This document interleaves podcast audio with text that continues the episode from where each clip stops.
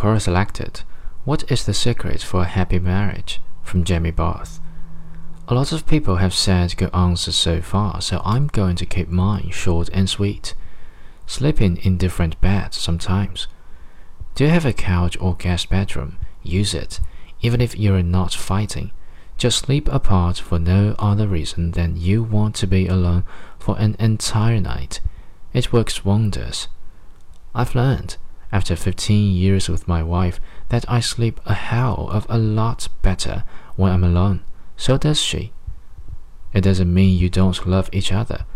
I've told these to some people, and they think it's unromantic or will lead to a decrease in sex. Too late for us, I tell them. The three kids took care of those things for us.